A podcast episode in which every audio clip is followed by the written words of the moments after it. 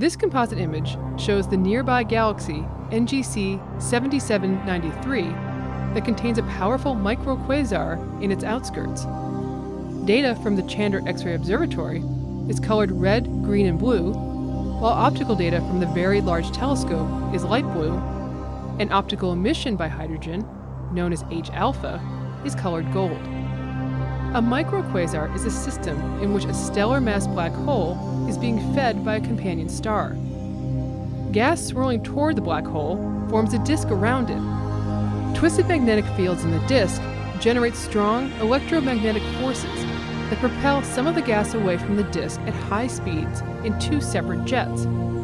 These create a huge bubble of hot gas about 1,000 light years across.